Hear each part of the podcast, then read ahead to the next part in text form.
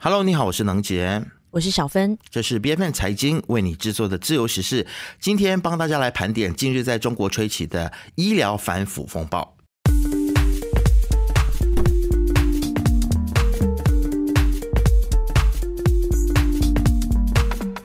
自从七月二十八日，中国启动了所谓的全国医药领域腐败问题集中整治工作以来，一场针对医药全领域的反腐风暴就席卷全国。而中国的中央网就报道说，这一次的整治规模之大呢，是前所未见的。那牵涉到了中国的卫健委、联合公安部、省技术、药监局等十个部门。那他们集中打击的是医药生产啊、供应、销售、使用，还有报销。等等这些关键环节哦，已经有好几百家的这个医院呢，都受到了盘查。上海、香港还有深圳的 A 股医药板块呢，都随着这一股趋势是纷纷的下跌。其实我相信这一次的事件呢，真的是让中国的中央非常的重视啊。中央重不重视呢？你就可以从官媒有没有大力的报道这件事情当中看得出来啊。这次像是包括像凤凰网都积极的号召民众来举报医疗机构、社会组织、药企、经销商、医药代表等等哦，只要发现他们有问题，都可以来举报。这个奖金的金额呢是高达一百万元。于是就出现了家人、医护人员互相检举的情况，真的有点像文革在线，有没有？对我正想要说，我们想到一块去了。是，所以这个情况呢，非常文革的这个情况呢，就导致了医患关系逐渐的恶化，医生跟患者之间就失去了信任。那么一些一些的医生呢，甚至是选择躺平，干脆轮流休假。准时下班，因为医院内部的监控非常的严格，有些科的这些材料还有药品消耗，它的量又非常的多，动一次手术也没有赚多少，还要就是畏首畏尾的啊，就是担心受怕，如果自己一旦被检举的话。反而罚的比赚的更多，所以你就可以想象这些医生为什么现在这么害怕，而且为什么他们会躺平了。而且现在整个中国医药领域的氛围是非常的风声鹤唳哦。根据这个上游新闻报道呢，截至十二号为止，已经有一百七十六位的医院院长、书记遭到了盘查，其中广东、四川还有云南这些二三线城市啊，是最多书记被抓的三个省份。为什么呢？等一下会让你知道。而且呢，这些人物都是当地名真响当当的人物哦，那有一些人呢是在职，有一些人已经退休了，那有些人是自动的啊自首，有一些呢则是被动的被带走。那根据陕西市的这个纪委十一号公布的一个报告呢，陕西省光是医疗贪腐事件呢就有两千五百二十一起，涉及九百三十七人。那目前呢，他们已经退还了给这些病患家属三千四百七十份的这个红包。那么，其实中国新闻周刊就报道说，中国的医疗体系存在着很多的问题，很多规定呢，很像就是形同虚设一样。那有些分析就认为说，政府对公立医院的补助过少，导致医院不得不另辟蹊径啊，去想办法找钱的意思了。那官方高度控制医疗费用，并且多年来的这个系统腐败，主要集中在药品配送、设备采购、工程建设等等的领域哦。医院多付的成本呢，最终还是转嫁给了患者。那么调查就发现说，中国的医疗行业涉及的这个利益输送，其实真的是无孔不入的。一些极端的案例呢，还包括了像是云南的某院的院长啊，他收受了一百套的住房。你可以想象吗？一个人有一百套住房，还有他的股权，还有越野车等等啊，都是非常夸张的这一些的贿赂。还有院长收取了每拍摄一次 X 光片人民币两元，大概是一点三令吉的回扣啊。连 X 光片好赚哦！你可以想象 X 光片都要赚回扣啊！希望我们这边如果有医生或医院听到这期节目，不要乱学这种不良的行为。那么，其实像这个中国中纪委就披录的一个案例，就是医院以三千五百二十万人民币买入一台直线加速器，那么其中一千六百万是给院长的回扣。哎，那中国拥有大约四百万名医生、三百万名医药代表，涉及回扣的人数之多，恐怕真的是令人很难想象的。嗯，所以以之后接下来我们还会陆续的听到很多的医院可能更夸张的案子都还没有被翻出来哦。那事实上呢，在中国整个医药行业利益输送其实根本就不是什么秘密，好吗？因为如果这个医药代表不敢给这医务人员回扣的话呢，他们其实也很聪明，他们会透过各种比如说会诊费啊、讲课费，甚至借款等等这些方式来贿赂。那一些药企呢，甚至会采用更加隐秘还有复复杂的手段，比如说赞助科研经费，有没有？还有请这个医生到呃去参加一个学术会，他们会给一些会议费呀，然后组织药品临床试验等等这些名义来达到行贿的目的，给贪污披上合法的外衣。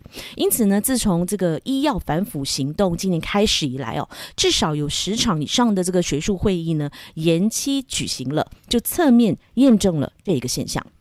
那么，其实如果我们来看说中国的医药体系为什么会出现这些问题呢？根据台湾自由时报二零一八年的报道，中国医师的整体收入普遍是不高的，大约是落在一万人民币。那么主治医师大约是在一万到两万人民币之间啊，那么大概就是六千马币到一万二马币之间啊。那么一线城市的这个知名的科室的名医呢，可能会有额外的奖金，再加上特诊挂号费，收入可能会达到八万到十万人民币。但是在二线城市呢，大约只有两到三万；三线城市更低。这也许就是导致医生追求药品耗材回扣，还有收红包，他们为什么会这么样子的积极的去寻求这些额外收入？我相信你就可以从他们的收入低这件事情，就看到啊，原来是因为这样子，所以会有这么多贪污腐败的事情发生。嗯，不止在这个医院方面哦，这个反腐工作呢，也延伸到了这个医药企业当中哦。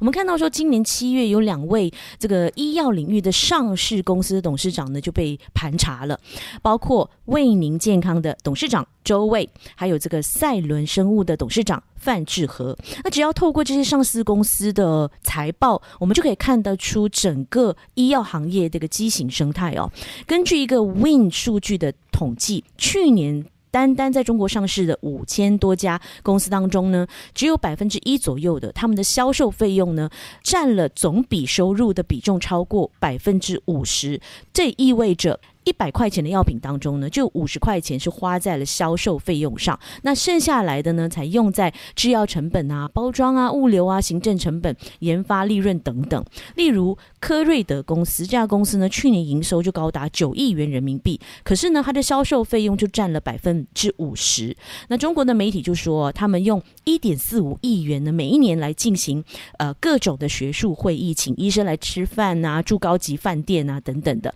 然而呢，他们只生产三款目前已经上市而且超过十年的仿制药，所以根本你知道是不需要用这种大量的开会研讨会来推广他们的用法和用量的。那么，到底中共为什么要加大力度来整肃中国的医疗体系呢？其实就看到了这个作家方舟子，他就认为说，这只是为了要转移政府在灾害应对、还有金融危机、失业率等等问题上面的不利形象哦，而且要缓解民怨，同时设立廉洁账户，要求所会的医疗人员缴回款项，实际上也是为了要弥补政府的财政困难。那专家就指出说呢，如果要解决中国医疗领域的腐败问题，就必须要进行大规模的医疗体制改革，完善相关的制度还有监管机制，才能够从根本上去解决问题啊！